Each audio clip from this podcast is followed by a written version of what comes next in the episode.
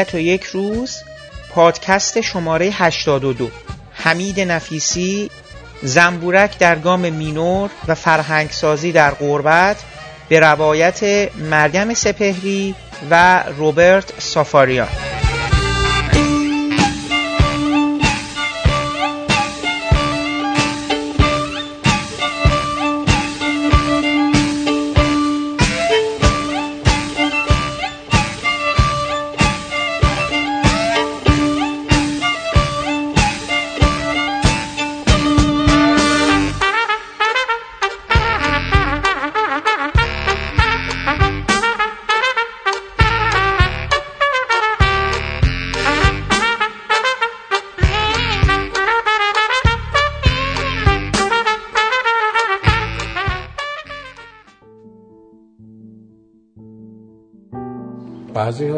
خارج ایرانی تر میشن. و اینکه آدم وقتی آزادی داشته باشه که انتخاب بکنه ممکن انتخاب بکنه ایرانی تر بشه. نه اینکه فرنگی بشه. خب پسری بزرگم بود. می‌خواست بره ناراحت بودم دیگه. فکرم کردم که دیگه این رفت. اگر که رفت دیگه بر نمیگرده. همینطور هم شد. من فکر می‌کنم یکی از موهبت هایی که به کسایی که داده میشه که میرن خارج علاوه بر نگرانی ها و ناراحتی ها و کمبود هایی و نقص هایی که داره این موهبتی است که ما می‌تونیم انتخاب بکنیم معمار سرنوشت خودمون باشیم تو حدی که میشه حمید جان بیا بچش It's even good. Oh my god. نون بربری کی می‌خواد؟ سلامتی آبجی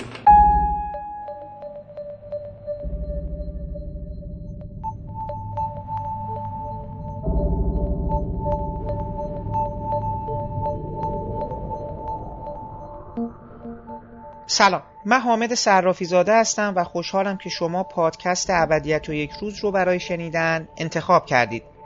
این روزها نمایش مجموعه نه مستند با عناوین همایون گلدونه مشرحیم سقرا و دیگران.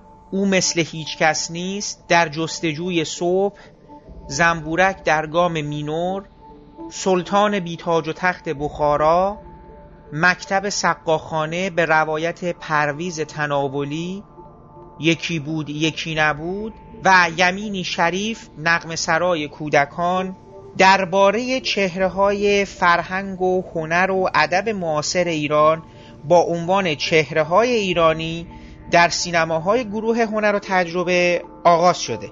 من پیشترها و در حقیقت کمی قبل از آغاز نمایش عمومی این فیلم ها از این مجموعه موفق به تماشای زنبورک در گام مینور ساخته خانم مریم سپهری شده بودم. فیلمی درباره پروفسور حمید نفیسی پژوهشگر و نظریه پرداز نامی ایرانی و نویسنده آثار متعدد و گرانبهایی همچون تاریخ اجتماعی سینمای ایران فرهنگ سازی در قربت سینمای لحجهدار، سینمای مستند و مقالاتی گوناگون و متنوع در مجله های سینمایی و ژورنال های آکادمیک. حمید نفیسی و دستاوردهای او و همچنین فیلم زنبورک در گام مینور که در دهمین جشن مستقل سینمای مستند ایران برنده جایزه بهترین کارگردانی و موسیقی مد شده بود فرصت مناسبی بود که با چند نفر از صاحب نظران درباره این شخصیت وارد گفتگو بشم. که از اون جمع خانم مریم سپهری و همچنین آقای روبرت سافاریان که در دوره شاگرد حمید نفیسی بودن و همچنین کتاب فرهنگسازی در غربت رو ترجمه کرده بودن قبول زحمت کردن و دعوت من رو پذیرفتن. که در این پادکست شما شنونده صحبتهای این دو بزرگوار خواهید بود. من باید این نکته رو هم متذکر بشم که حمید نفیسی و نوشته ها و اندیشه ها و نظریات ایشون انقدر برای من بزرگ و مهم و پربار بودن. که آرزو دارم در چندین برنامه دیگه حتما با صاحب نظران دیگر و همچنین اگر امکانش پدید بیاد با شخص خود ایشون وارد گفتگو بشن پس به یاد داشته باشین که ما در ابدیت و یک روز بعدها دوباره در فرصتی مناسب درباره حمید نفیسی برای شما برنامه یا برنامه هایی رو خواهیم داشت.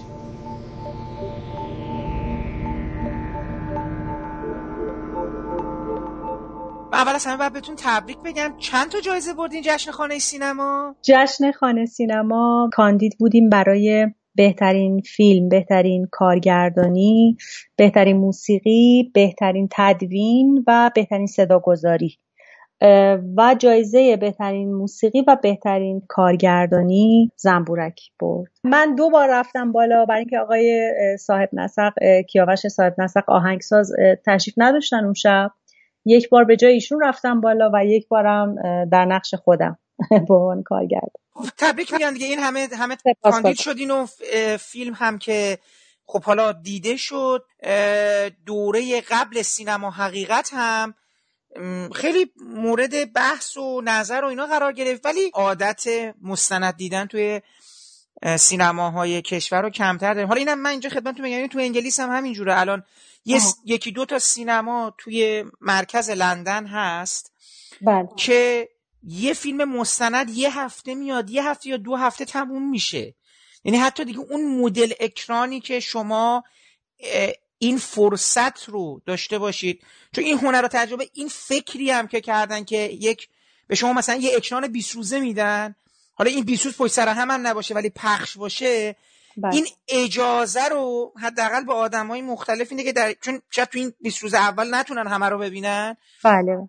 یه فرصتی دارن که خب در طول زمان بدونن خب ها یه برنامه ریزی میشه کرد برای چیز. حالا این چی میگن؟ مزایای خودشو داره معایب خودش داره. من فقط داشتم می‌گفتم که اینجا هم فیلم مستند چند وقتی است داره پیگیرانه نمایش داده میشه بیرون جشنواره. و فقط هم یکی دو سه سینما هستن که به صورت خاص و ویژه بله. خودشون رو اختصاص دادن به نمایش اکران فیلم های مستند و اونم محدوده. واقعا محدوده. بعدا شما به جای دیگه ای به اینکه برید تلویزیون بفروشیدش بفروشیدش به بی بی سی به بی بی سی فور یه همچین برنامه ای است به حال حالا این فرصتی هست که تو ایران پدید اومده برای فیلمساز که حداقل داره یه ذر این نمایش رو حداقل حالا با هر ضابطه ای یا حالا که میگم شما یک سال اصلا به فعلا به تعبیق افتاده اون موقع تا حالا تا الان بهتون پاسخی هم نداده بودن الان بعد از جایزه گویا مشتاق شدن اینجوری بله، که من بله. احساس می‌کنم. چون شما فکر پیگیر بودین که نمایش بدین. حالا بله. به بدون ارتباط با جشن خانه سینما خیلی قبلتر و خب نشده بودش. بله. تو نوبت یعنی پذیرفته بودن چون اون شورا باید تصمیم بگیری که آیا اصلا فیلمو می‌خوان یا خیر. جوابشون مثبت بود که به این معنی که فیلم رو می‌خوان ولی باید در نوبت در واقع اکرام بمونه. ولی خب حالا من فیلم قبلی شما رو دیده بودم در مورد یک اگه خاطرم باشه یک خانم میان سال میان سال حالا یه خود شاید بیشتر نقاش محجوری بود که اگه خاطرم باشه کار کشاورزی هم می‌کردن درسته؟ توی من درست خاطرم هست اون فیلم قبلی رو که ساخته بودین شما؟ خانوم نقاش خود آموخته بودن. خود آموخته بود. 52 سالشون بود و نه کشاورزی کشاورزی نمی‌کردن. یه کار دیگه می‌کردن. کارشون چی بود؟ ایشون انواع در واقع کارهای دستی رو آها دستی بودش کار با دست انجام می‌دادن. از حالا صنایع دستی با مس کار می‌کردن با متریال مختلف کار می‌کردن. روی متریال مختلف نقاشی می‌کردن. و اون چیزی که توی فیلم خیلی مورد تاکید بود اون سبکی بود که با اون نقاشی های ذهنی روی فیلم در واقع رادیولوژی انجام می‌دادن و با رنگی که در واقع انتخاب خودشون بود رنگ نقاشی در واقع هنری نبود رنگ اتومبیل بود. رنگی بود که اتومبیل رو باش رنگ می‌کنن. این در واقع حلالش تینر بود و یه ماده خطرناکی بود که روی فیلم های رادیولوژی این خانم نقاشی می‌کردن. در واقع ویژگی منحصر به فردشون این سبک نقاشی و حجم بالای کارهایی که می‌کردن. یعنی اون زمانی که من فیلم رو ساختم ایشون بیش از 4700 800 قطعه نقاشی داشتن. اصلا اون فیلم های رادیولوژی داشتن که روش نقاشی کرده بودن. ولی زندگی شخصی خودشون بود دیگه. فکر می‌کنم. آدم فردی محجور بودن. من درست همین. خاطرم هستش دیگه. بله ایشون نمایشگاه نداشتن. تا اون تاریخ الان من اطلاع ندارم ولی اون تاریخی که ما فیلمو ساختیم نمایشگاه رسمی نداشتن و خیلی کسی آشنا نبود با کارشون. دقیقا همینطور. حالا از یک شخصیت بسیار محجور و کسی که در دیدرس نبوده و شما احتمالا با یه جور خودتون احتمالا تصادفی بهش برخوردید یا نمی‌دونم برام جالبه که اون یه دفعه براتون انقدر جذاب شد یه دفعه بله. تو فیلم بعدی سوژه شما دوربین شما روی فردیه که خیلی نام بزرگی حداقل نام بزرگی برای یه سری از آدمایی که بله. سینمای ایران رو و ایشون رو با مقالاتشون با دستاورداشون و با جاهایی که خیلی بهشون هی ارجا داده بله. می شده بله. میشناختن یعنی دقیقا می‌خوام بگم از فاصله یک فردی که بسیار محجور بود و شما داشتین میشناسوندینشون به بقیه بله. حالا وارد یه هیته شده بود که اون فرد یه آدم شناخته شده بوده و حالا قرار بوده وارد یک در میگم انگار با دو جهان مختلف روبرو بودی بله. اینو بعدا ازتون می‌پرسم که تفاوت های نگاهتون رو اگه بخواین این دوتا رو با هم مقایسه کنین چرا چرا این روی کرده در پیش گرفتین؟ ولی سوال اول اینه که چرا نفیسی و چطور نفیسی؟ یعنی چه شد که یه دفعه براتون نفیسی این جایگاه رو پیدا کرد که گفتین اصلا می‌خوایم فیلم بسازید و خب چطور شدش دیگه؟ چطور شد؟ کل این ماجرا. می‌خوام ببینم مثلا این پروژه نفیسی تو ذهنتون بود؟ یک دفعه شد یک بر اساس چی میگن ابرو ماد و مه خورشید به دست به دست هم داد. این اگه میشه برام بگین قصه نفیسی اصلا از کجا شروع شد برای شما؟ قصه داره. قصهش هم جالبه. خیلی به من گفتن که خب این چیزی که تو میگی جذابه. چرا این توی فیلم نیومده؟ حالا من اول قصه رو میگم بعد توضیح میدم که اصلا چرا خب این قصه بهش توی فیلم نه اشاره میشه و نه کسی می‌دونه. مگر کسی مثل شما که کنجکاو باشه و سوال بکنه. من دکتر نفیسی رو از طریق کتاب فیلم مستند می‌شناسم. مثل خیلی از کسای دیگه که حالا ما تو ایران زندگی کردیم و حالا سینما خوندیم و به حال کتاب ایشون همونجور که خودتونم گفتین همیشه واسه کسی که دنبال سینمای مستند بوده و سینمای مستند براش جذاب بوده یه رفرنس بوده اون کتاب دو جلدی رو عرض می‌کنم فیلم مستند. که در واقع یه گردآوری هست یه بخشی از کتاب خود ایشون تعلیف کردن یه بخشش ترجمه است. و گردآوری هست که در واقع ایشون به عنوان مواد درسی یا همون در واقع متریال دانشگاه آزاد ایران همینطور که توی فیلمم توضیح میدن فراهم کردن کنار هم آوردن برای اینکه در واقع بتونن تدریس کنن در دانشگاه آزاد ایران که در فیلمم بهش اشاره می‌کنن. خب برای سالها کتابی درباره فیلم مستند توی ایران نه ترجمه نه تعلیف وجود نداشت و این کتاب تنها مرجعی بود که حالا دانشجوها علاقمندایی به سینما مستندسازا خب یه جوری بهش مراجعه می‌کردن و به حق هم کتاب جذابی بود و منم سالها باهاش در واقع اونس داشتم با این کتاب و همیشه کنارم بود. و این سوال همیشه در ذهن من بود که حمید نفیسی کیه و کجاست؟ و دانشگاه آزاد ایران چیه؟ و چه ربطی به دانشگاه آزاد اسلامی داره؟ آیا اصلا مربوط هست نیست؟ همیشه خب طبعا آدم نگاه می‌کنه به ناشر به سال نشر و این برای من سوال بود که خب این کتاب سال 56 چاپ شده ناشرش اصلا معلوم نیست کیه. کتاب به شکل قاچاق داره فروخته میشه تو بازار سیاه و معلفش هم من نمی‌شناسم. یعنی من نمی‌دونم حمید نفیسی کیه. توی این کتاب فقط یک عکس هست عکس سیاه و سفید از دکتر حمید نفیسی و ژان روش در اصفهان. و خب من چهره دکتر نفیسی رو اونجا فقط دیده بودم و همین. و خب این سالها تو ذهن من بود. حالا بعدا متوجه شدم که ایشون شیکاگو هستن و مدیا درس میدن دکترای رسانه دارن و در دانشگاه نورت وسترن در واقع کرسی استادی دارن. یه چیزی این وسط ها در واقع توی فاصله این سالها من شنیده بودم. تا اینکه همین فیلمی که شما بهش اشاره کردید فراتر از رنگ یعنی ساخته مستند قبلی من راجع به همون خانم نقاش توی دانشگاه شیکاگو یک نمایش داشت University of Chicago. به همت آقای فرانک لوئیس که در واقع زبان فارسی رو خیلی شیواتر از خیلی از ایرانی ها صحبت می‌کنن. یک استاد زبانشناس آمریکایی هستن. و به سینما ایران فرهنگ ایران خیلی علاقمندن. فرانک لوئیس و خانومشون که ایرانی هستن برای نمایش فیلم من اومده بودن میلواکی. یعنی یکی دو ساعت رانندگی کرده بودن از شیکاگو اومده بودن میلواکی. اون فیلم رو در جشنواره میلواکی دیده بودن و بعد از من دعوت کردن که فیلم رو ببرم برای نمایش خیلی خصوصی. مثلا شاید 14 15 نفر.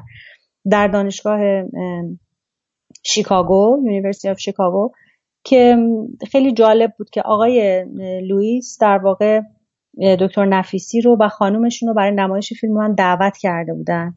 و خب این همون دیگه یه جوری ابر و باد و و فلک میشه که من اون روز رفتم و وقتی که فیلم تموم شد خب من چهره مشعشع دکتر نفیسی رو دیدم با خانم کلی که اومدن. خب ما با هم سلام و احوال پرسی کردیم به عنوان ایرونی و من تازه فهمیدم که خب این حمید نفیسی که من این همه سال اسمش رو میشنیدم و دنبالش میگشتم ایشونه که اومدم فیلم منو ببینه.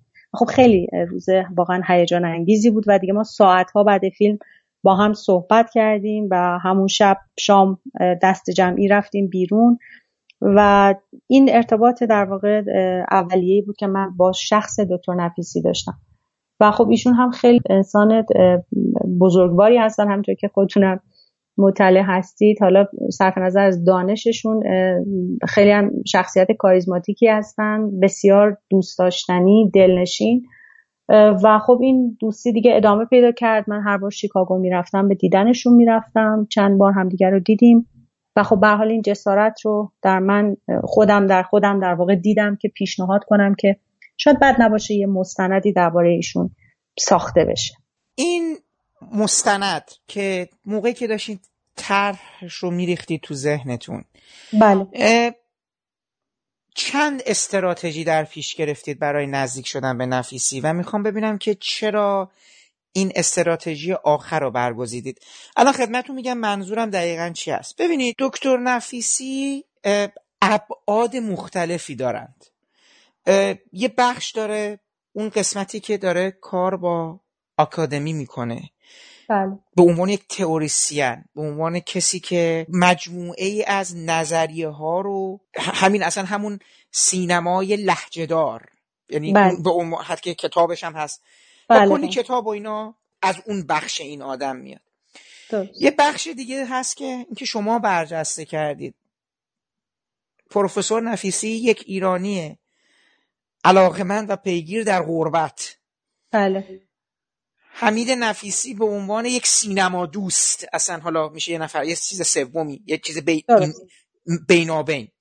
من بله. می‌خوام ببینم موقعی که شما داشتید طرح این فیلم رو میریختید استراتژیتون رو بر اساس چی قرار دادید؟ و دایره مخاطبتون رو خواستید کی باشه؟ یعنی این فیلم رو عملا وقتی که فیلم داشتید میساختید یا قبل از اینکه تصمیم نهایی رو بگیرید فکر کردین که مخاطبی که قرار فیلم رو ببینه از چه دسته قراره باشه؟ یا به عبارت دیگه این فیلم قراره کدوم حمید نفیسی رو به کی نشون بده؟ ببینین همینطور که خودتونم فرمودین دکتر نفیسی خب یه آدم چند بودی هستن دیگه. یعنی همون شخصیت آکادمیکشون می‌تونه مثلا یه مجموعه ای از فیلم بشه. کارایی که کردن در زمینه حالا تخصصی رشتهشون.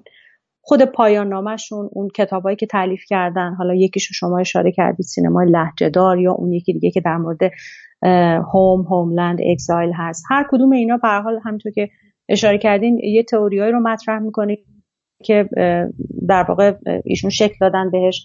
و من فکر کردم که برای رسیدن یعنی برای نزدیک شدن به یک شخصیتی که به هر حال هم کار علمی کرده و هم حالا خودشون به عنوان یک انسان به عنوان یک مهاجر همه اون تئوری هایی که در واقع در کتاباشون اومده به نوعی زندگی کردن.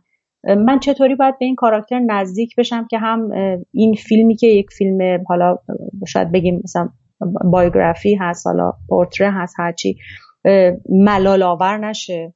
یعنی کار ما فقط نشه دادن یه سری اطلاعات در زمینه کارهایی که ایشون کردن دستاوردهایی که داشتن. چون من فکر می‌کنم اگر دقدقه من این بود که با وسواس بگم که ایشون در جایگاه خودشون چه تئوری هایی دارن و چه دستاوردهایی دارن و چه کتاب هایی تعلیف کردن و چه کردن و از کجا به کجا رسیدن.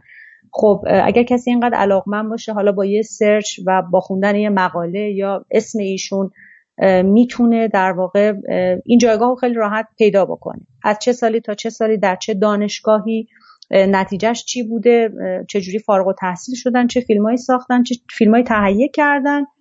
بعد و حتی مسائل دیگه. من نمی‌خواستم خیلی به اون وجه یعنی این استراتژی از اول در ذهن من بود که من نمی‌خوام فقط لیست دستاوردهای دکتر نفیسی رو بگم به عنوان یک پروفسور ایرانی که دارن در دانشگاه نورسوستن تدریس می‌کنن. و سابقه کارشون انقدر و انقدر دانشجو فارغ و تحصیل شده. این همه آدمای بزرگ توی رشته سینما دارن رفرنس میدن به کتابای ایشون. اون کتابی که 37 سال برای نوشتنش تلاش کردن اون کتاب چهار جلدی تاریخ سینمای اجتماعی ایران رو چجوری با چه مشقتی نوشتن؟ به نظرم کاری فیلم نبود. من چیزی که می‌دیدم در واقع در مواجهه با ایشون یعنی شاید من فقط شاهد زندگی ایشون بودم. و دقدقه های ایشون و مسائل حالا شاید یکم شخصی تر حس کردم من اون دکتر حمید نفیسی رو می‌بینم که واقعا همون دقدقه که شما میگین داره با همون دلتنگی ها و همون در واقع حفظ حالا وطن در شکل زبان و فرهنگ. همون چیزی که توی فیلم هم بهش اشاره می‌کنن. من تلاشم این بود که در واقع این وجه این انسان رو برجسته بکنم. به خاطر همینم در واقع کمی فیلم رو در این جهت بست دادم که ارتباطشون رو با خونواده با مادرشون با خونه پدری با عکسای قدیمی قصدم این نبود که واقعا برم به سمت اون بچه نوستالژیک ماجرا و بگم آی حالا غم قربت و ای کاش دکتر نفیسی توی ایران بود و که البته دلم می‌خواد که این اتفاق میافتاد.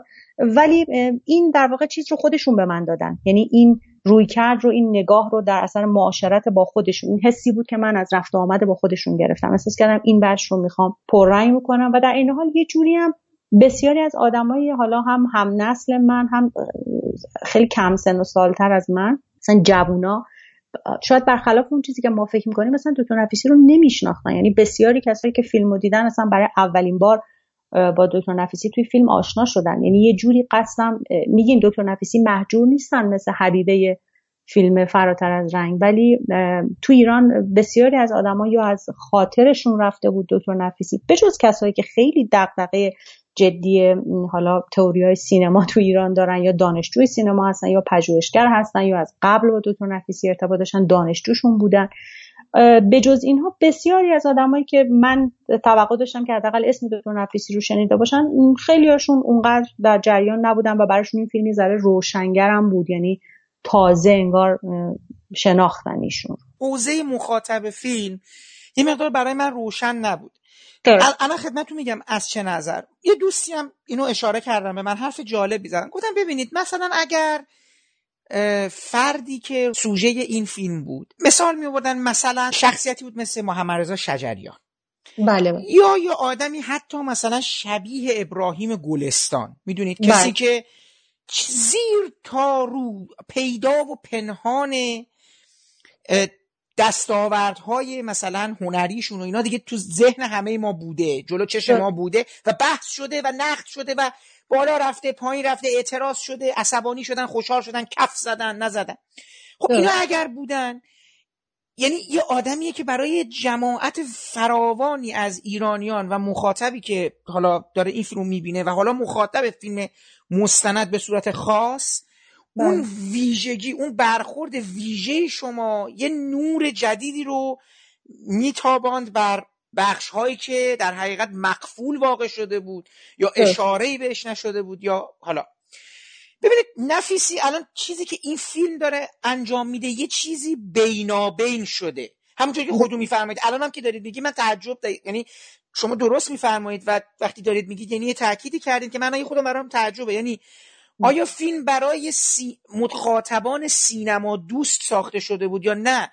کسانی که قرار بود باهاش نفیسی رو بشناسن و نشناسن چون می‌دونید میگم اگر قرار باشه مخاطب این فیلم کسانی بودن که اصلا نفیسی رو نمی‌دونستن کیه بله. چیزی که دارن الان می‌بینن یک انسان حالا فرهیخت دانشمنده در غربت بله. اون جایی که این آدم گنده میشه یعنی یه آدمی سی و هفت سال از زندگیشو گذاشته یه کتاب عظیمی رو تولید کرده و مثلا تو اون کتاب می‌بینید یه جزئیاتی وجود داره. مثل اینکه مثلا زن اون فلانی که سینمادار بوده و فرار کرده در خاطراتش می‌گوید نه آقا اینا خیلی هم خودش آدم ترسویی بود. شرایط اجتماعی باعث نشده بود این فرار کنه. مثلا در زمان عهد قاجاریه.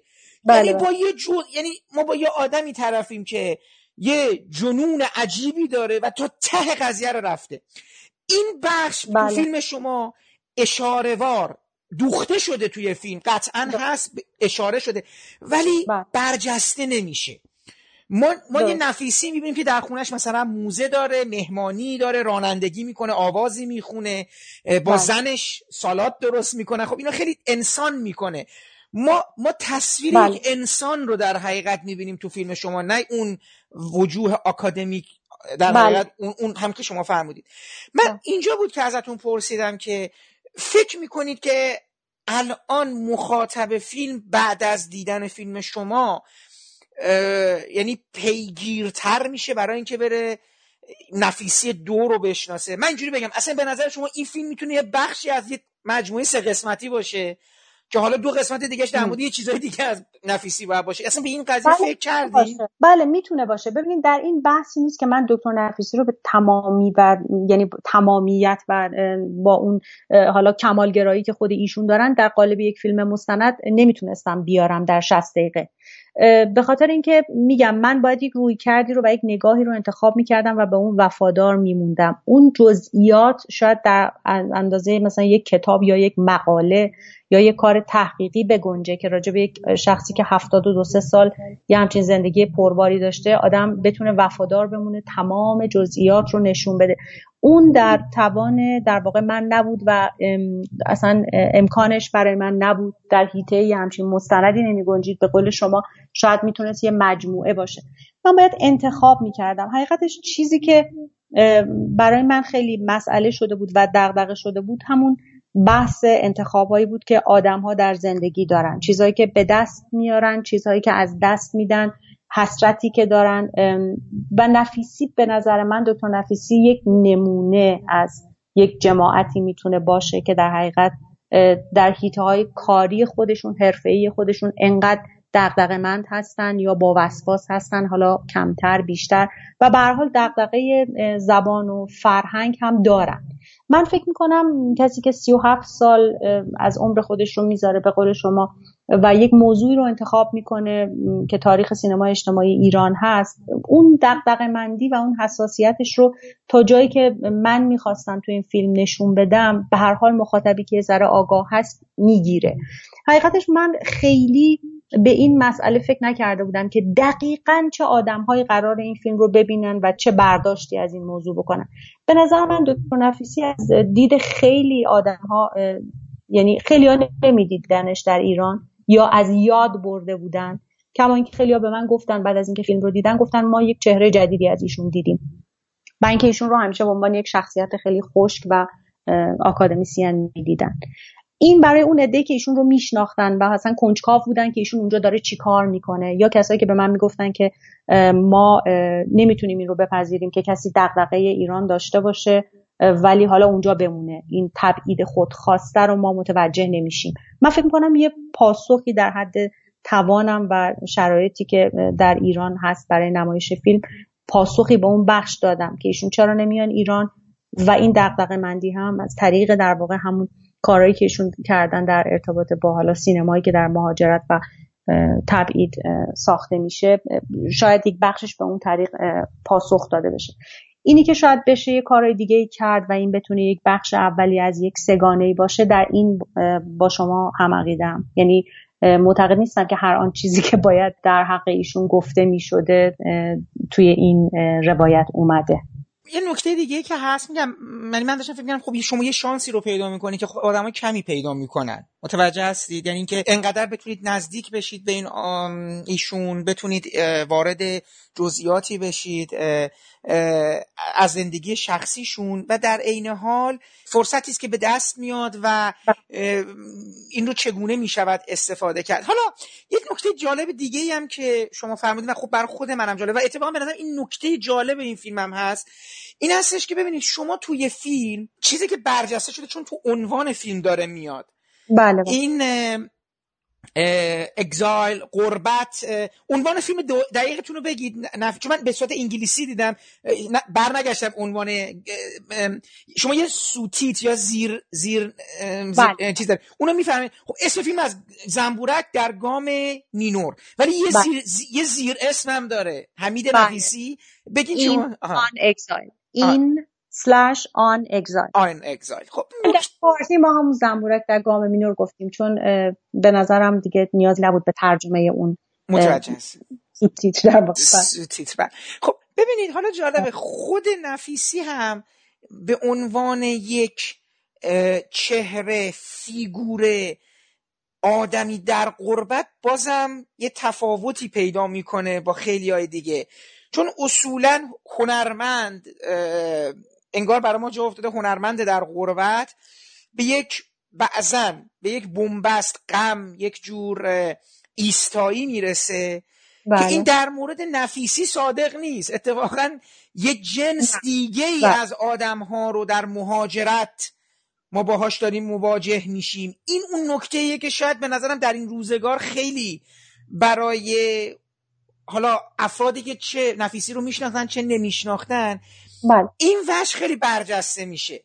درست. اینکه ما یه آدمی داریم که تولیدات بسیار فوقالعاده و ارزشمند ارزشمندی رو کرده که نه تنها برای تاریخ سینمای ایران که برای تاریخ سینمای جهان یعنی اون تئوری های سینمای لحجه دار و اینا دیگه یه چیز فراگیره. این ربطی فقط به سینمای ایران نداره که ما اصلا بگیم اونجوری. ولی هفت سال و اینا. و از این وجه برای من جالب بود که شما یواش یواش توی فیلم با آدمی روبرو میشین که اتفاقا اونجوری هم یعنی میگم مثلا شما اگه مثلا می‌رفتین طرف یه سوژه مثل غلام حسین ساعدی زنده یاد غلام حسین بله. ساعدی به عنوان یه آدمی بله. در غربت اصلا بله، فضای یعنی شاید اون معنای تبعید یا چیز تلخی تبعید تلخی کلمه تبعید تو اون شخصیت بیشتر جلوه می‌کرد تا یه آدمی که مثل بله. مثل نفیسی. ولی برای من این جالب بود که باز هم ولی شما می‌بینید که انگاری یه چیزهایی با نفیسی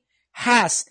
ولی خب می‌خوام اینو بپرسم. این سوال توی فیلم جواب درستی پیدا نمی‌کنه. نفیسی چرا دیگه بر نمیگره یا حتی البته آخرین جمله پایانی فیلم شما هم دازه خود قمالوده بله. چون دعوت میشه و به دلایلی دیگه نتونستن بیان. شما خودتون به این نتیجه رسیدین که چرا نفیسی به صورت متناوب نتونسته بیاد و بره؟ خودش نمی‌خواد نیروی حاکمه شاید تمایلی نداره استقبالی نمیشه بله. شناختی وجود نداره.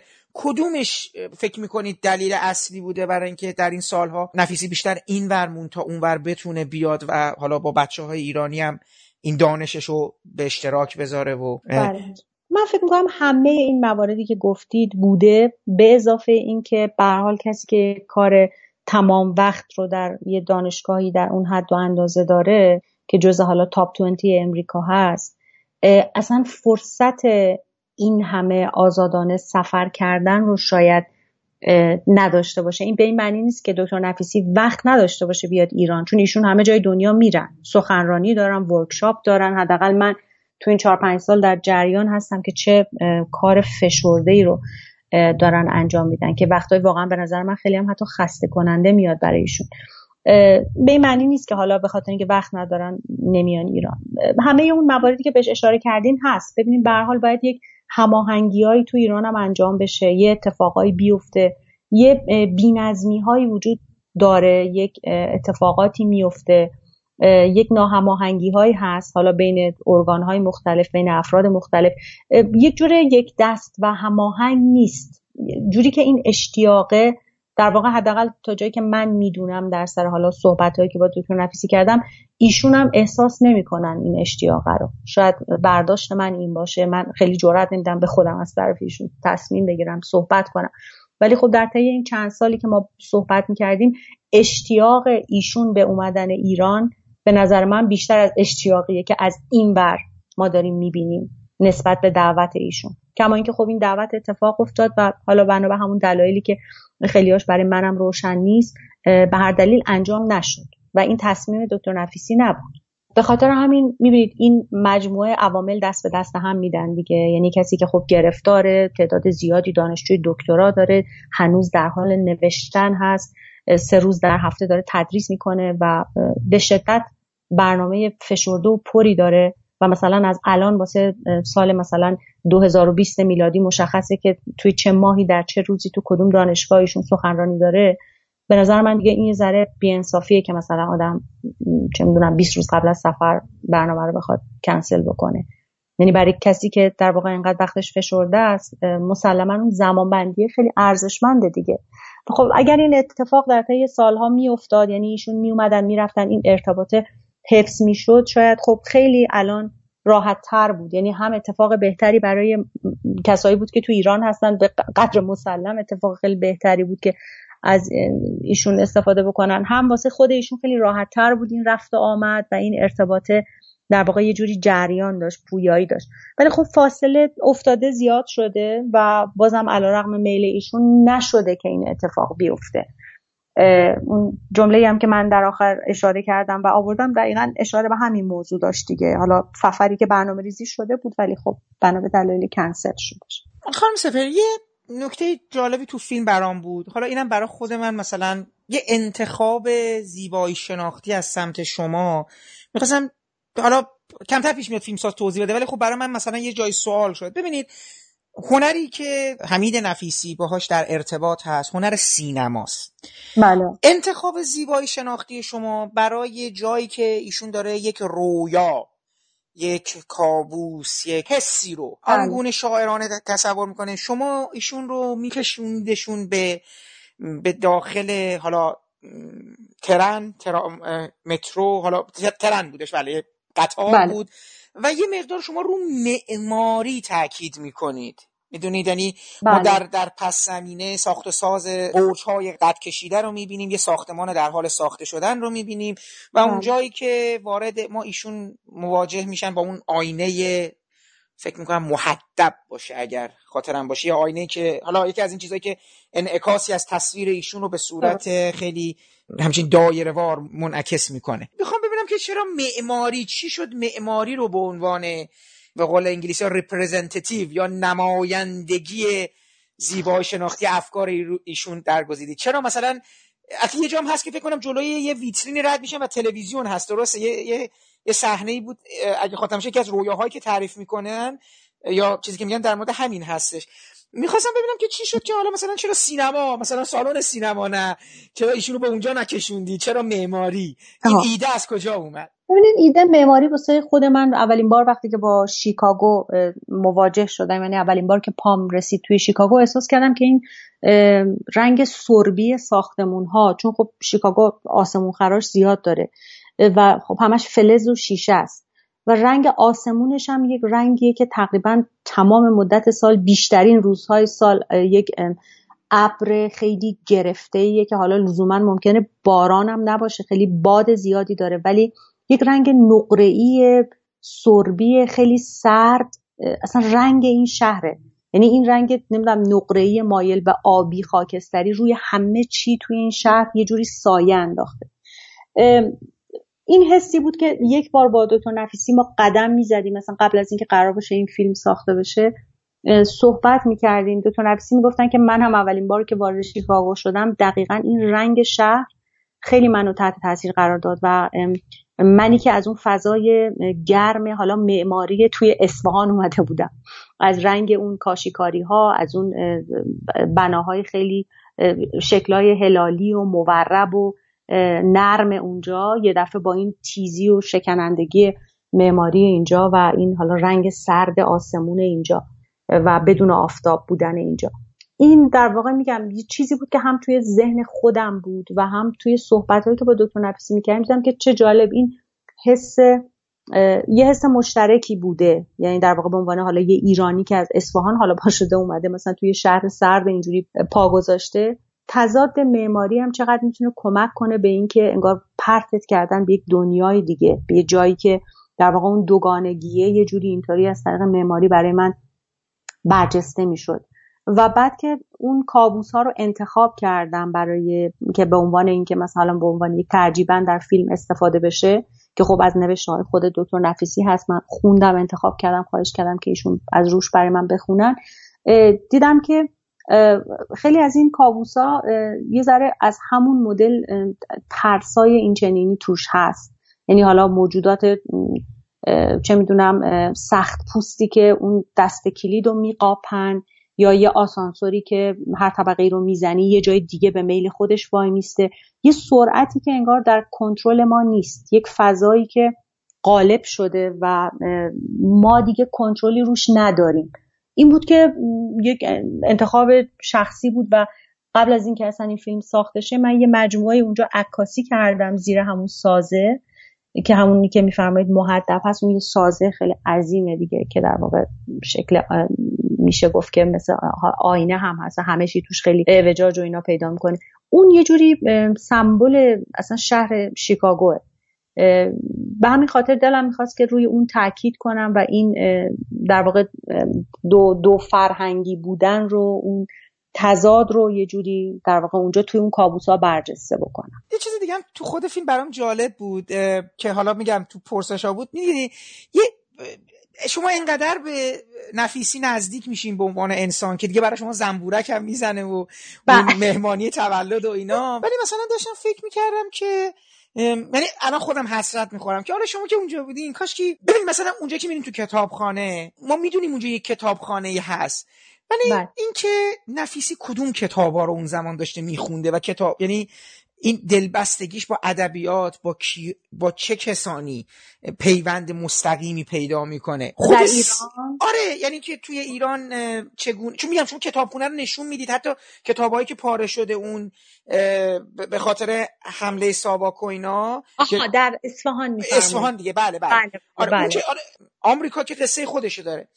توی بله. حالا اون قصه جوانی یا در حقیقت نوجوانی. خود سینما هم خب خیلی مسئله است این که بله. نفیسی کلا سینما رو چه جوری می‌بینه؟ چقدر سینما میره؟ می‌بینه این فیلم های روز رو چگونه تحلیل می‌کنه؟ بله. چقدر درگیر میشه؟ و خب سیاست دوباره چون اینا یه, یه پیش زمینه سیاسی خود خانواده داشته برادر بله. داشته خودشون داشتن. و برای سیاست روز که مثلا من بارها بارها دیدم که به علت نگرانی نفیسی درباره مردم ایران سرنوشت ایران تحریم ها تمام بله. اینا من همین اواخر خودمون یادمه که داشتیم تلاش می‌کردیم برای این قضیه حالا چیز اینا ایشون نامه رو امضا کردن در مورد تحریم ها و اینا که آقا این تحریم ها رو درست نیست و خب یعنی با گشودگی و اشتیاق حاضر شدن وارد بله. این چیز بشن.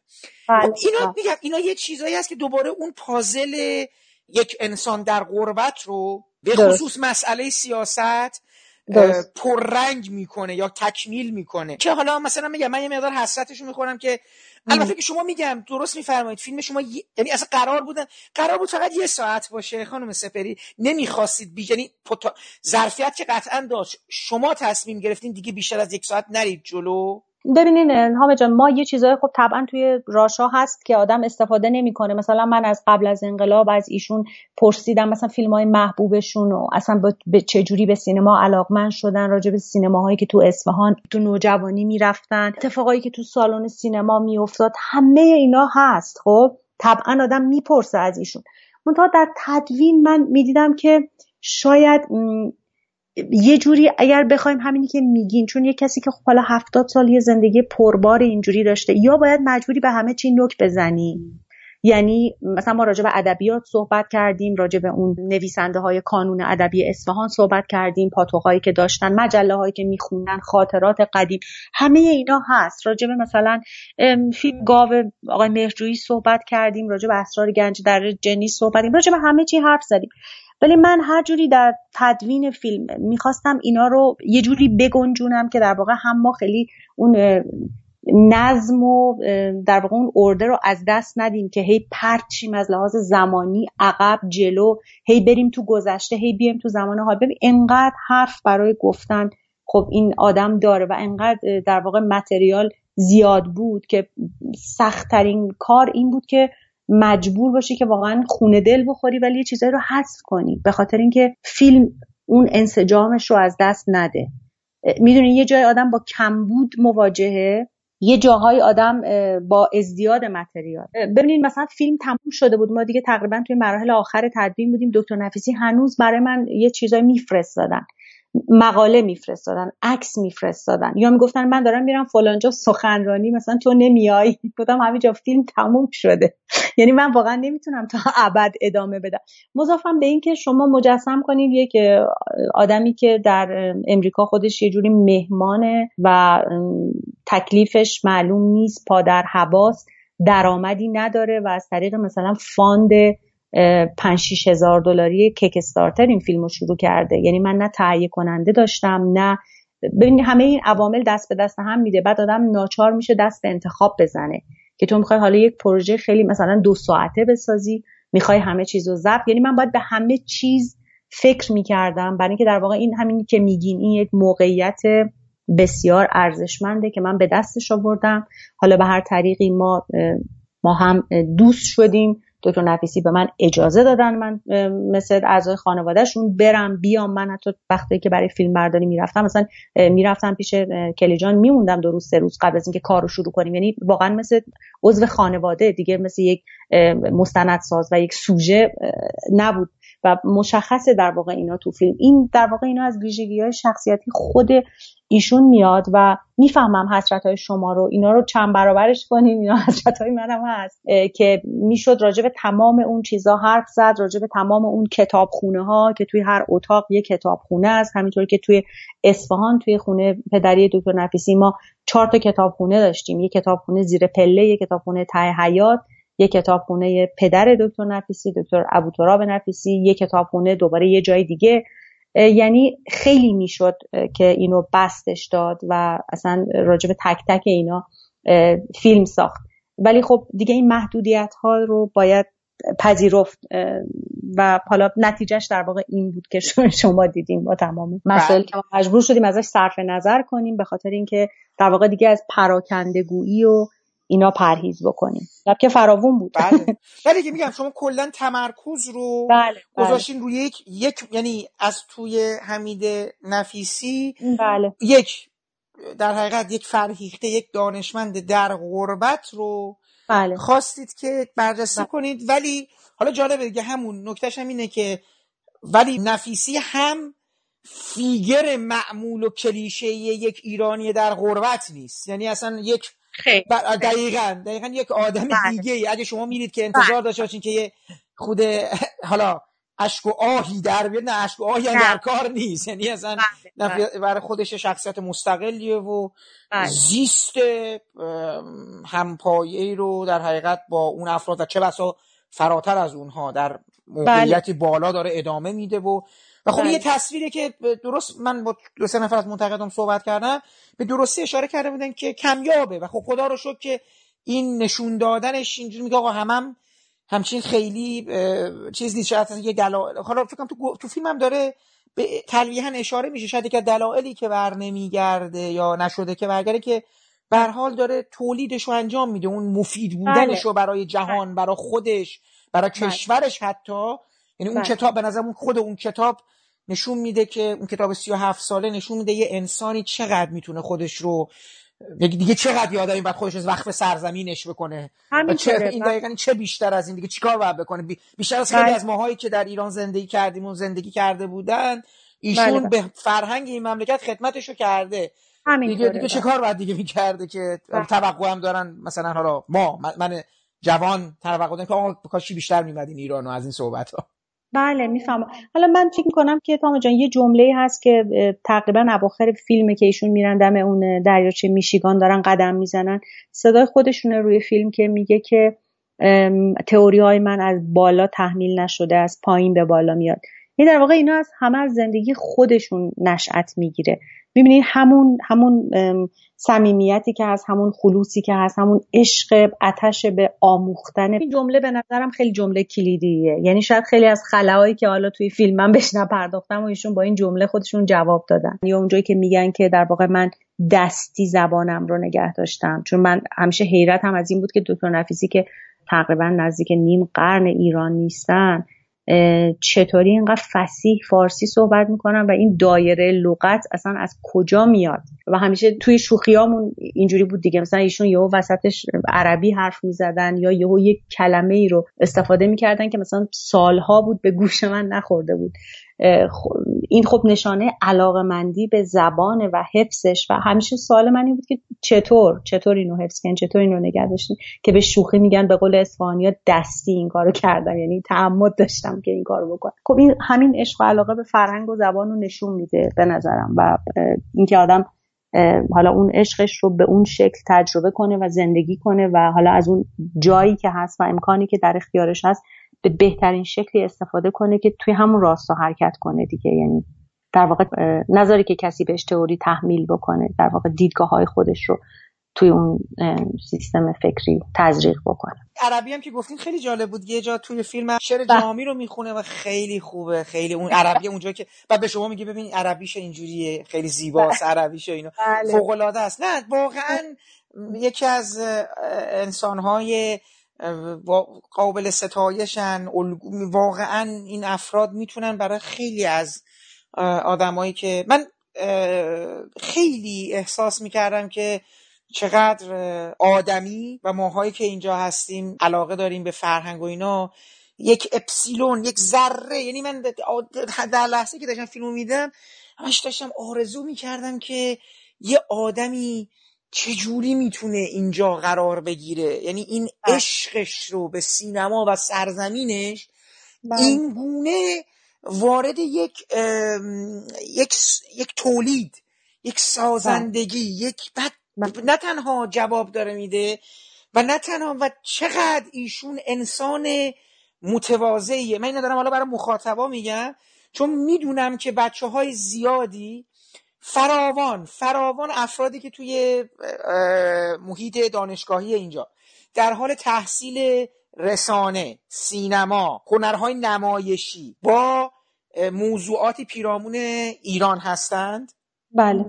بعضا یا بیشترشون قطعا به کتابای ایشون رفرنس میدن ازش فکت میارن ازش استدلال میارن ازش نقل قول میارن و جدا از اون می‌دونم که وقتی که باشون تماس می‌گیرن بچه ها بازم بعضا یا بیشترشون پاسخ ها همیشه مثبت همیشه با تواضع تواضعی که در رو به روی شما نمیبندن بله. اجازه میدن همواره گفتگو شکل می‌گیره توصیه بله. راهنمایی سفارش و این. عالیه و چرا و حیف یعنی من حیف که میگم حیف که کم داریم از این از این افراد در این روزگار که بشود توی حالا همون قربت بشه ازشون کمک گرفت و ایده گرفت و بله. راهنمایی طلبید. بله. و واقعا هم دستتون درد نکنه. به حال اینجوری که شما پس دارید میگید که همین فیلمم با اینکه تازه روی یک وجه نفیسی متمرکز شده باز هم شما متوجه شدین که یه سریار یادشون رفته اصلا ایشون بله.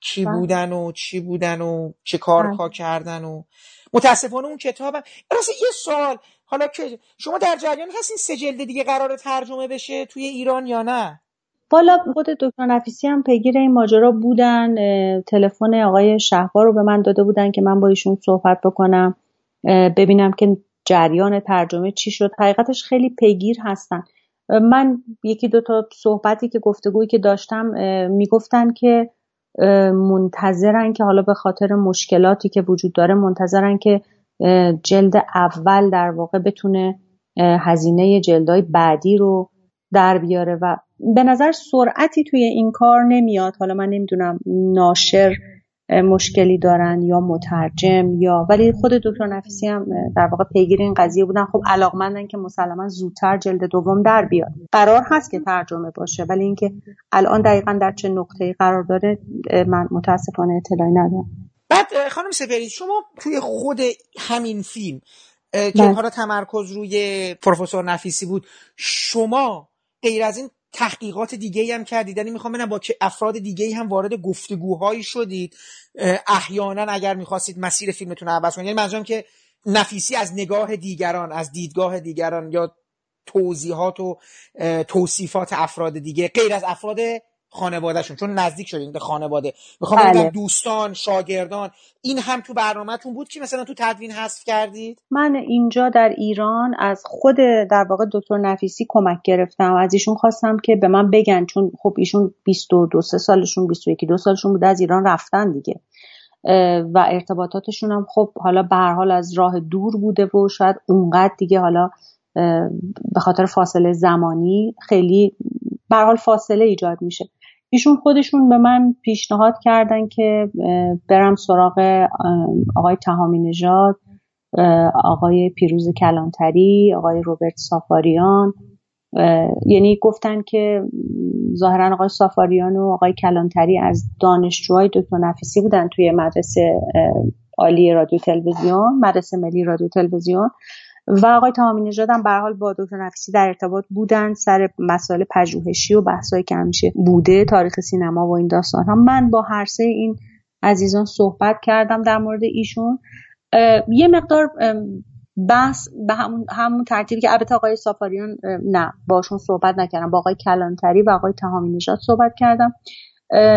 همطور که پیش بینی می‌شد یه مقدار رفت به سمت حالا خاطره خیلی احساس کردم به روز نیست. یعنی اون شناخت شاید حالا به خاطر میگم بود زمانی و مکانی و اینا یه ذره برد ما رو به سمت حالا تعریف هایی که از هم دیگه می‌کنن خاطرات گذشته و می‌تونست خیلی جذاب باشه. ولی بازم رفت به اون سمت و سو که اگر قرار باشه که در واقع این دوتا گفتگو رو بذاریم خب باید به جایی برسیم. یعنی باید یک چیزی یک اطلاعات تازه‌ای در واقع به مخاطب بدیم که اصلا من فکر کردم مثلا از مجموعه مصاحبه ها هم پرهیز کنم که داشتم اتفاقا توی همون جشن دو سه شب پیش از آقای تمامی نژاد عذرخواهی می‌کردم که وقتشون کلی گرفتم چند ساعت و خب اتفاقای خوبی افتاد گفتگوی خیلی خوبی داشتیم ولی من به خاطر بازم میگم به نفع فیلم از همه اونا صرف نظر کردم. بله این مسیری بود که بهش فکر شده بود ولی خب جواب نداد خیلی. خب من الان بعد اینجا بگم که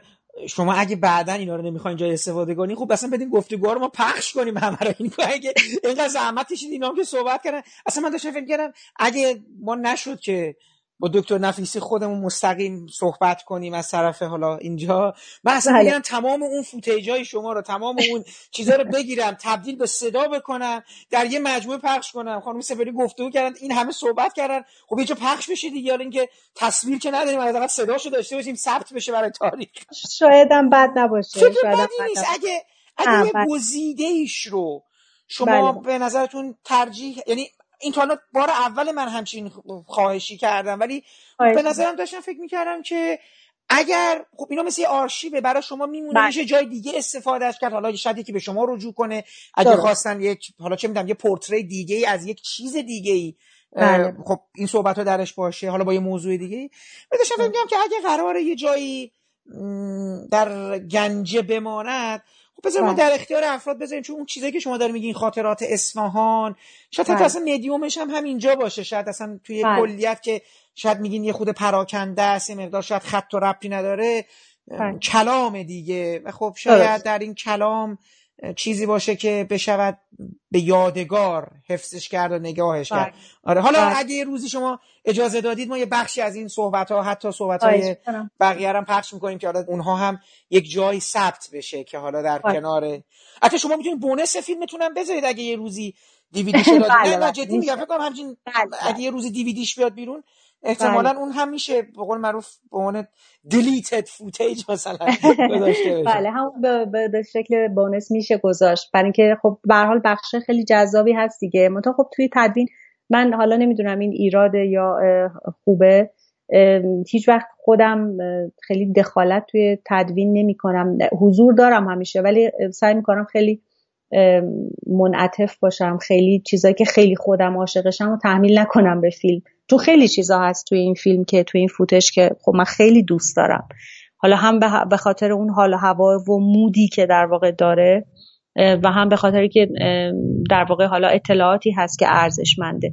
منتها دیگه در روند کلی فیلم و با توجه به اینکه آدم باید تصمیم بگیری که حالا قرار این فیلم بلند باشه نیمه بلند باشه حالا همه ضوابطی که هست و محدودیت هایی که هست خب خیلی چیزها رو آدم به ناچار حذف می‌کنه.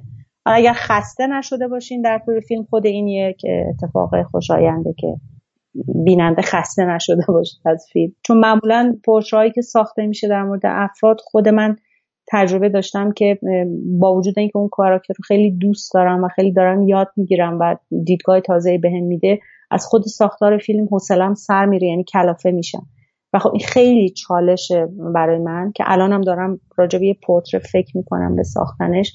حتی اون پیچیده تر از دکتر نفیسی خواهد بود چون اونقدر اصلا متریالی هم در دست همیشه آدم فکر می‌کنه که خب حالا همیشه کلام انگار بیشتره. یعنی اون اطلاعاتی که شما از طریق فایل صوتی می‌تونی بدی خب می‌تونه ساعتها ادامه داشته باشه. ولی خب این سینماست دیگه قرار نیست ما همش سخنرانی بکنیم. حالا چجوری جذابش کنیم؟ یعنی چجوری از نظر بسری در واقع اون شکل بدیم به اون ساختار کلی فیلم؟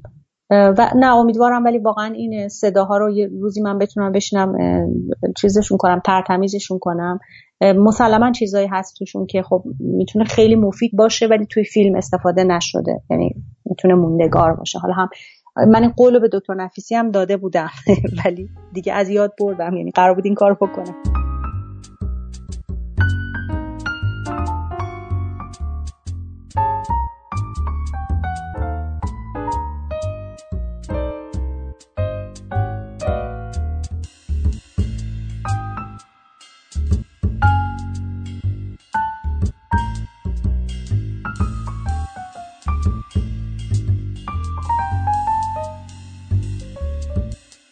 احساس کردم که یه مقدار شاید در مورد آقای نفیسی بتونیم بیشتر صحبت کنیم. یا شاید اینجوری بهتر بگم. چیزهایی که یه مقداری توی اون فیلم از دید مخاطب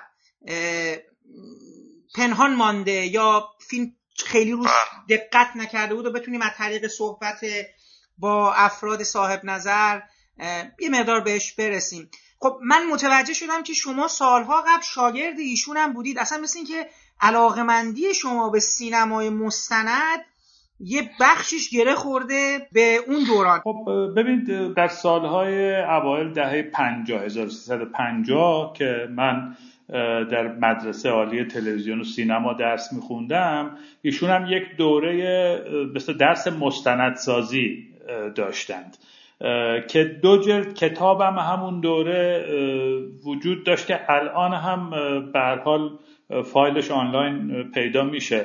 درباره مستندسازی شاید اولین منابع مکتوب در مورد مستندسازی بود. و خب کلا ما خیلی از کلاس ایشون راضی بودیم. از آمریکا تازه اومده بودم و به اصطلاح احاطه خوبی روی سینمای مستند داشتن که تا اون موقع برای ما به عنوان یک ژانر جدی زیاد مطرح نبود. فکر می‌کنم روی خیلی از بچه ها تأثیر داشت در معرفی سینمای مستند. این مجموعه چیزیه که می‌تونم راجع به ایشون در اون دوره بگم. خب بعد در تمام طول این سالها پیگیر دیدگاه های ایشون نگاه ایشون مقالاتی که داشتن منتشر می‌کردن کتاب های ایشون هم بودید. من می‌خوام بگم که نفیسی برای شما از همون زمان تبدیل شد به یه شخصیت که اندیشه هاش رو بخواین دنبال کنید. و برسید حالا به این بحثی که خب حالا فرموده بودید تمایل پیدا بکنید برای ترجمه کتابی پیگیری بله. اندیشه های ایشون حقیقتش به این مفهومی که شما میگید خیر یعنی منتها ایشون به یاد من موندن چون یه تفاوت جدی با استادهای دیگه داشتن. خیلی به اصطلاح متد تدریس ایشون به قول معروف خیلی خارجی بود خیلی به اصطلاح سیستماتیک بود و این باعث شد که ایشون تو یاد من بمونن تا سالها بعد حالا احتمالا دو دهه بعد که من نمی‌دونم الانم امروز فکر می‌کردم خاطرم نیومد که چطور شد که کتاب به اصطلاح فرهنگ سازی در غربت ایشون رو به زبان انگلیسی نوشته بودن. من دیدم و در واقع در این فاصله نمی‌تونم بگم که خیلی کارهایشون رو دنبال می‌کردم و اینا. ولی این کتاب باعث شد که دوباره با ایشون رابطه برقرار بکنم و پیشنهاد بکنم که کتاب رو ترجمه بکنم. می‌خوام ببینم چی شد که اصلا این کتاب برای شما مسئله شد و چون به حال این کتابم الان نسخه ای که خوانده شده و شما کسی هستین که اون کتاب تسلط دارید و یه مقدار می‌تونید از این زاویه به ما بگید که خب نفیسی داره تو اون کتاب چی میگه و شما اصلا چرا با این کتاب انقدر اخت شدید؟ البته من می‌تونم حدس بزنم ولی دوست دارم از زبان خودتون بشنوم. بله این کتاب به اصطلاح عنوانش همطور که گفتم Making Culture in Exile به فرهنگ سازی در تبعید یا در غربت. در واقع سر این کلمه تبعید یا غربت هم من با خود اون دوره که ترجمه می‌کردیم یک بحثی داشتیم. من به نظر من میومد اگزایل معمولا تبعید ترجمه میشه. ولی به نظر من میومد اون به افراد یا جوامعی که تو این کتاب مورد بحث قرار می‌گیرن یعنی جوامع ایرانیان مهاجر در آمریکا اینا همشون هم تبعید نشدن. به حال در غربت همه زندگی می‌کنن. شاید غیر مستقیم یا مستقیم از روی ناچاریه در همه موارد. اما تبعید در زبان فارسی یک معنایی داره که به زور کسی رو میفرستن به یک جایی و خب یه تعدادی از اینا اینطوری نبودن. و بنابراین دیدیم غربت کلمه مناسبتری هست. به توافق رسیدیم در مورد غربت. و کتاب در مورد جوامع ایرانی توی کالیفرنیا و به طور خاص توی لس آنجلس هست. بعد عنوان فرعی کتاب هست به اصطلاح تلویزیون های ایرانی لس آنجلس. در واقع تلویزیون های ایرانی لس آنجلس به عنوان نمونه ای از این وضعیت زندگی در تبعید انتخاب شدن. این در مجموع محتوای کتاب رو تشکیل میده. برای شما چه چیزی جذاب بود در این کتاب در نگاه اول؟ ببینید خب به اصطلاح مشخصا شرایط زندگی در دیاسپورا. چون در واقع من به سبب اینکه ارمنی هستم در یک شرایط دیاسپورایی در ایران زندگی کردم. و به نظر من این شرایط دیاسپورایی یک چیزیه که از دید جامعه بزرگ کاملا پوشیده است و جامعه بزرگی حساسیتی نسبت بهش نداره. و یهو برام جالب شد که الان که خود به صلاح ایرانیان در جاهای دیگه خودشون به اصطلاح دیاسپورا شدن حالا شاید به اصطلاح دقیقتر درک بکنن که در خود ایران هم یک عده‌ای در شرایط دیاسپورایی زندگی می‌کنن. حالا دیاسپورا مفهوم خیلی مهمیه در علوم اجتماعی و تو ایران متاسفانه خیلی کم شناخته شده است. ببینید دیاسپورا اگه بخوایم در یک کلام بگیم اینه که شما در یک جایی به طور مادی و فیزیکی زندگی بکنید منتها جای دیگه رو وطن خودتون ببینید. احتمالا موقعیتی که الان شاید خود شما هم در همچین موقعیتی هستید.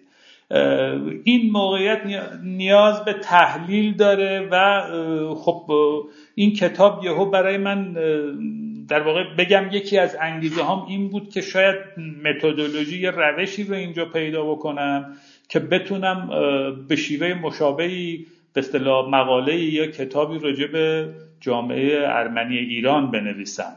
و خب واقعا هم از این منظر مفید بود ترجمه کتاب.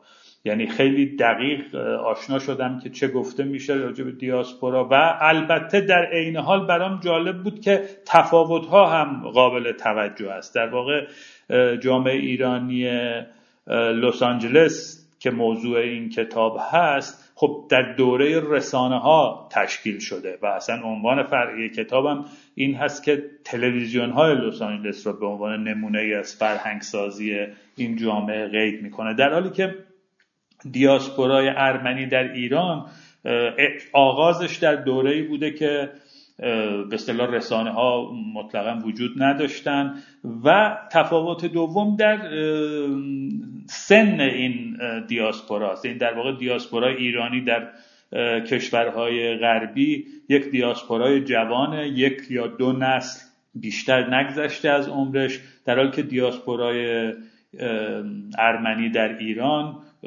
عمر چند صده داره.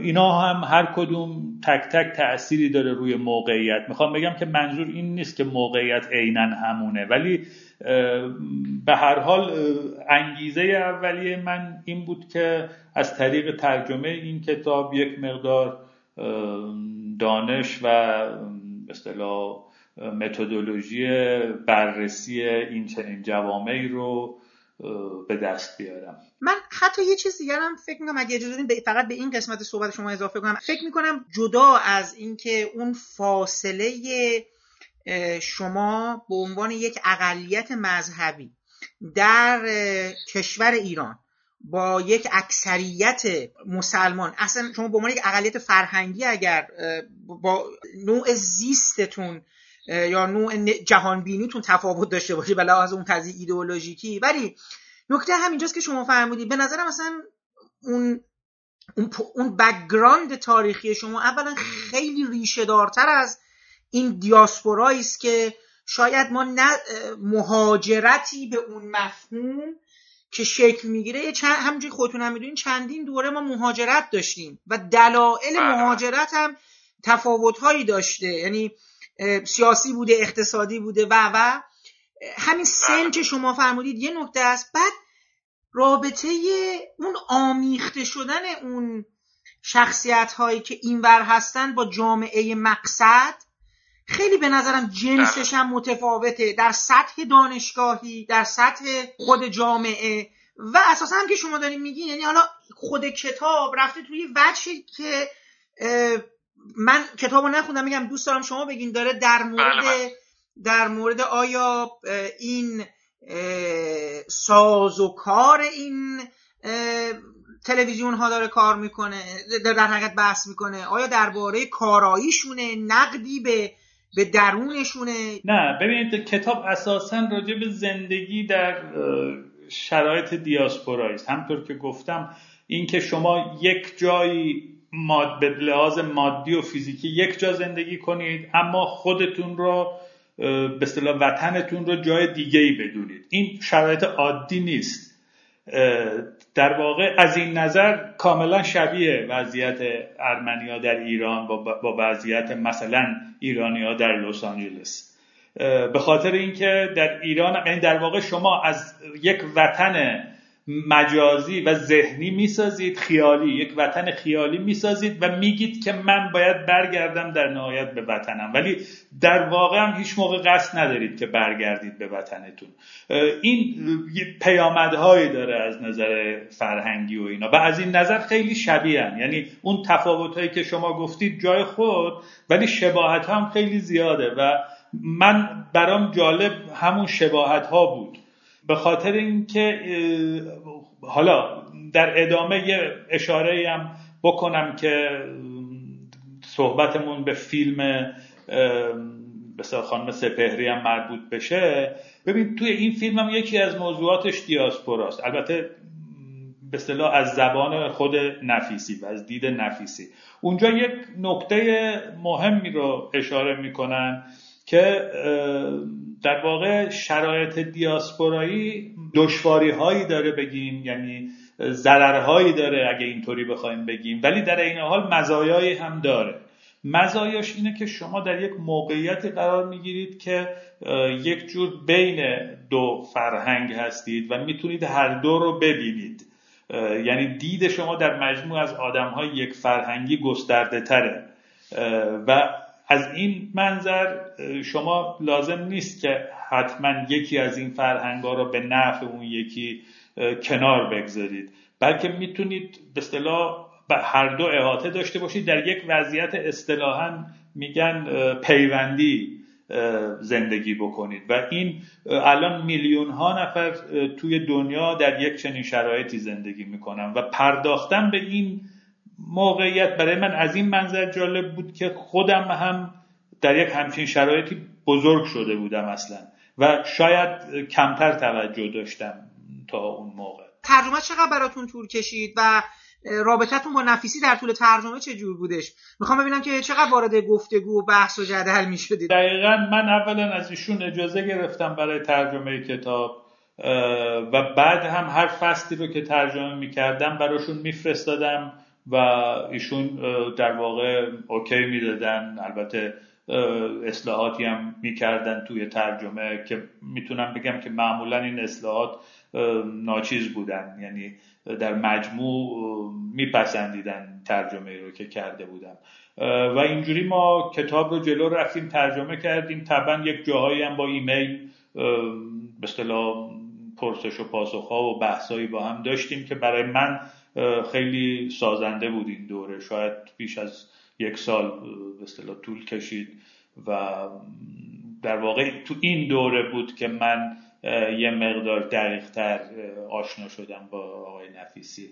و بعدا هم جالبه که هیچ موقع در واقع هرچند بعدش من آمریکا سفر کردم یک بار چند, چند بار و حتی یک بارم از اونجا تلفنی صحبت کردم منتها چون آمریکا کشور بزرگی است و اون موقع جایی که من بودم تو لس آنجلس با جایی که ایشون بودن اگه اشتباه نکنم اون موقع تو هوستون تکساس خیلی دور بود و ما دیگه همدیگر رو در واقع موقع رو در رو ندیدیم. خب سرنوشت کتاب چی شد؟ چرا این کتاب به این قدم که زحمت کشید و بیش از یک سال هم درگیر و به لحاظ ذهنی و قلبی و وقتی درگیرش بودیم چرا به جای بله، نت... بله. چرا به جای نتیجه نرسیده فعلا؟ والا به ناشران زیادی کتاب رو من عرضه کردم برای چاپش و اینا. منتها چیز بودن یعنی در واقع هیچ کدوم نمیپذیرفتن. نمیپذیرفتن هم همه آن داشتن که کتاب خوبیه اینا. ولی من فکر کنم موضوعش یه مقدار نگرانشون می‌کرد دیگه تلویزیون های ایرانی لس آنجلس. یعنی هرچند خود کتاب ابدا موضع تاییدآمیزی نسبت به این تلویزیون ها نداره. حتی نگاه انتقادی داره به اونها. ولی به هر حال در زمانهای مختلف من به ناشرهای مختلف کتاب رو عرضه کردم ولی خود ناشر در واقع چیز نکرده. به نخواسته. آره نخواسته. آقای سفاریان سرفصله کتاب چی هست؟ یعنی بخش بخش ما با یک مقاله در... یعنی یک کتاب یک یک یک سره طرفیم یا نه این کتاب فصل فصل بندی شده درباره این جزئیات زیست فرهنگی در دیاسپور. حالا فصل بندی شده منتها من الان حقیقتش حضور ذهن ندارم. و فقط می‌تونم بگم که قطعا به اصطلاح فصل بندی شده. یک بخشش مسائل نظری عام هست اصولا مسئله فرهنگسازی مسئله غربت و غیره. ولی بعدش به عنوان نمونه به اصطلاح خیلی دقیق برنامه های تلویزیون های ایرانی لس آنجلس رو گذاشته و بررسی کرده. در هر جام که لازم بوده باز وارد مباحث نظری شده. ولی دقیق رو الان نمی‌تونم بگم خدمتت این که شما فرمودید تلویزیون های لس آنجلسی میشه بگی کتاب دقیقا نوشته چه سالی هست؟ ببینید باز این هم الان به اصطلاح در واقع کتاب رو من پیدا نکردم قبل از صحبتمون. می‌خواستم اینا رو چک بکنم. سال دقیق نمی‌تونم بگم اما یه جور دیگه می‌تونم بگم که ببین این کتاب به دوره مربوطه که اینترنت وجود خارجی نداشته. در نتیجه خیلی از این نظرم جالبه. البته وسط صحبت بگم که یکی از دلایل احتیاط ناشرام این بود که می‌گفتن کتاب یه خورده قدیمیه. البته به نظر من همین به اصطلاح قدیمی بودنش جالبش می‌کنه چون کتاب در مورد موج اول مهاجران بعد از انقلابه و در واقع به دوره مربوط میشه که هنوز وسایل ارتباط جمعی به این شکل امروزی اینقدر آسون نشده بود ارتباط جهانی در سطح جهانی. و از این نظرم انگار ما وقتی کتاب رو می‌خونیم متوجه میشیم انگار توی مثلا دو دهه اصلا وارد یک جهان به کلی تازه شدیم. و به این ترتیب در واقع می‌تونیم بگیم کتاب به یک دوره تاریخی تعلق داره که ما قبل اینترنت هست.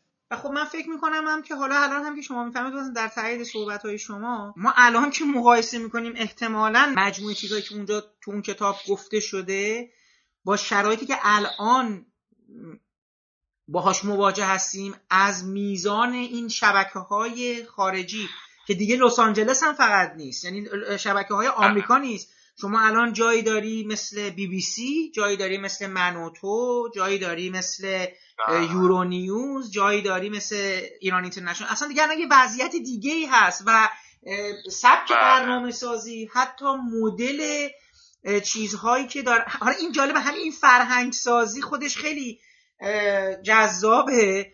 به این مفهوم که اون آدم ها دقدقه هاشون در اون زمان چه بود و قرار بودش تو اون برنامه ها که نمی‌دونم شما یادتون باید باشه یا نه من همواره اون زمان ویدیوهایی که در عید نوروز میومدش برای بله، ایران بله. یه بخشی از قسمت های شادمانی اونها رو در اون لحاظ می‌کردن و من یادمه که بله. تنزی که مثلا اونجا بود یه جور کلا مخملی هایی بود یعنی مثلا شخصیت ها انگار از تو دل فیلم فارسی ها اومده بودن برای خندوندن آدما بعد از انقلاب اگرم خاطرتون باشه روزهای اولی که شبکه منوتو داشتش کار می‌کرد آرشیو فیلم هایی که داشتن پخش می‌کردن دوباره ریشه در فیلم های قبل از انقلاب داشت که دوباره رقص کاوارهی مردم بله. ببینن انگار مثلا خب، دلتنگی دیگه. بله این موضوع توی اون کتاب دقیقا مورد بحث قرار گرفته. یعنی اصلا همین به اصطلاح موتیو کلاه مخملیا.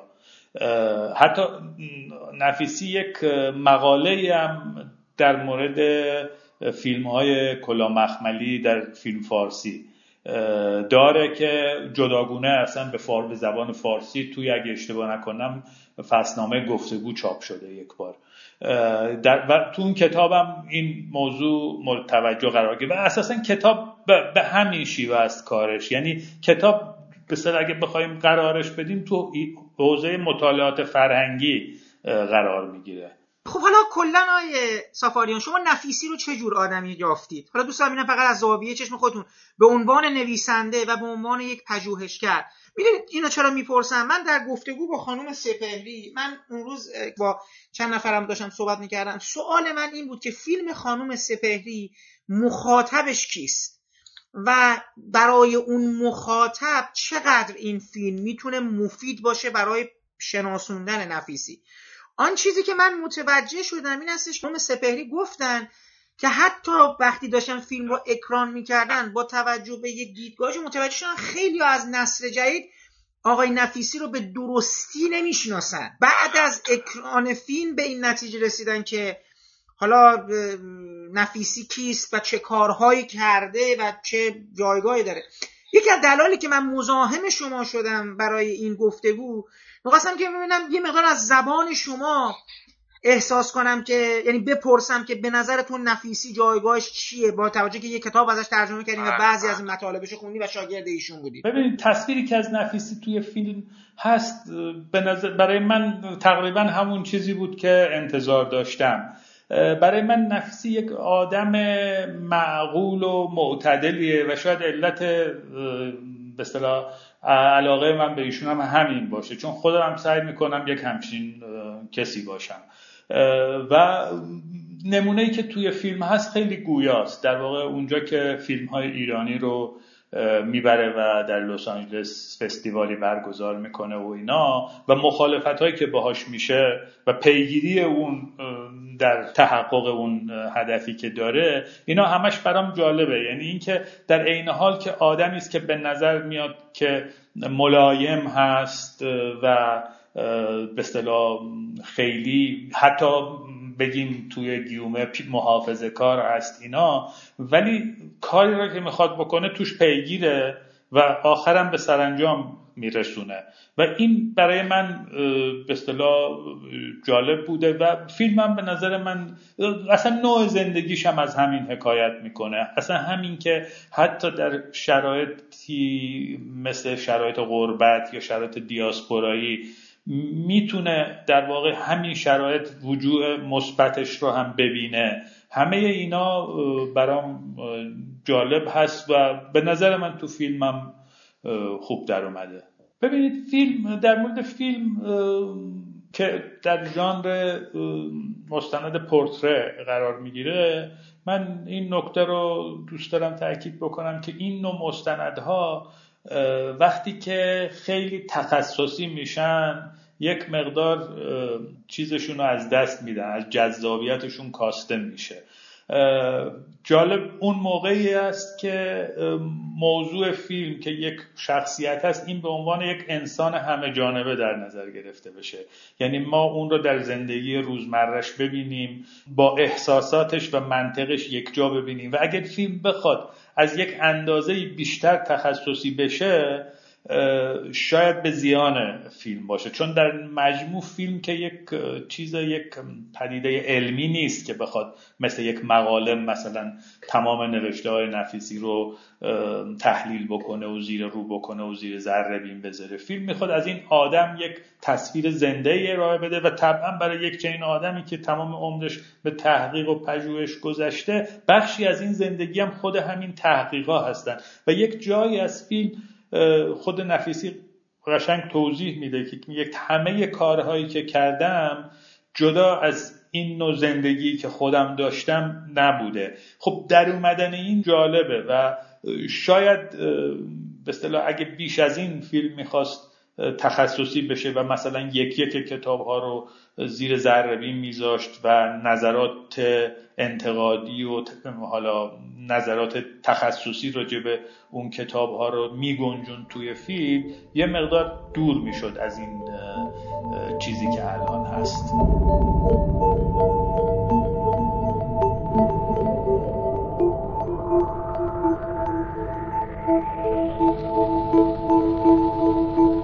این پادکست هم همینجا به پایان می‌رسه و من امیدوارم صحبت های خانم مریم سپهری و آقای روبرت سافاریان درباره پروفسور حمید نفیسی فیلم زنبورک در گام مینور و کتاب فرهنگسازی در قربت برای شما مفید و شنیدنی بوده باشه. من در برنامه بعدی به سراغ استاد فرهاد فخرالدینی رفتم و در گفتگویی سعی کردم ادای دینی داشته باشم به دستاوردهای جاودان و درخشان ایشان در عرصه ساخت موسیقی متن برای فیلم ها و مجموعه های تلویزیونی ایرانی. پیش از خداحافظی باید از زحمات آقای محمد شکیبا که تدوین این پادکست رو به عهده داشتن تشکر کنم و برای رعایت نصف نیمه حق مؤلف از قطعات موسیقی که از اونها در این پادکست استفاده کردیم نام ببرم. موسیقی تیتراژ به عنوان رقص گدایی از ساخته های گروه کلزماتیکس هست و برگرفته شده از آلبوم موسیقی جنزده. باقی قطعات عبارتند از بخشهایی از پیشپرده تبلیغاتی فیلم زنبورک در گام مینور و همچنین بخشهایی از موسیقی متن همین فیلم ساخته کیاوش صاحب نسق.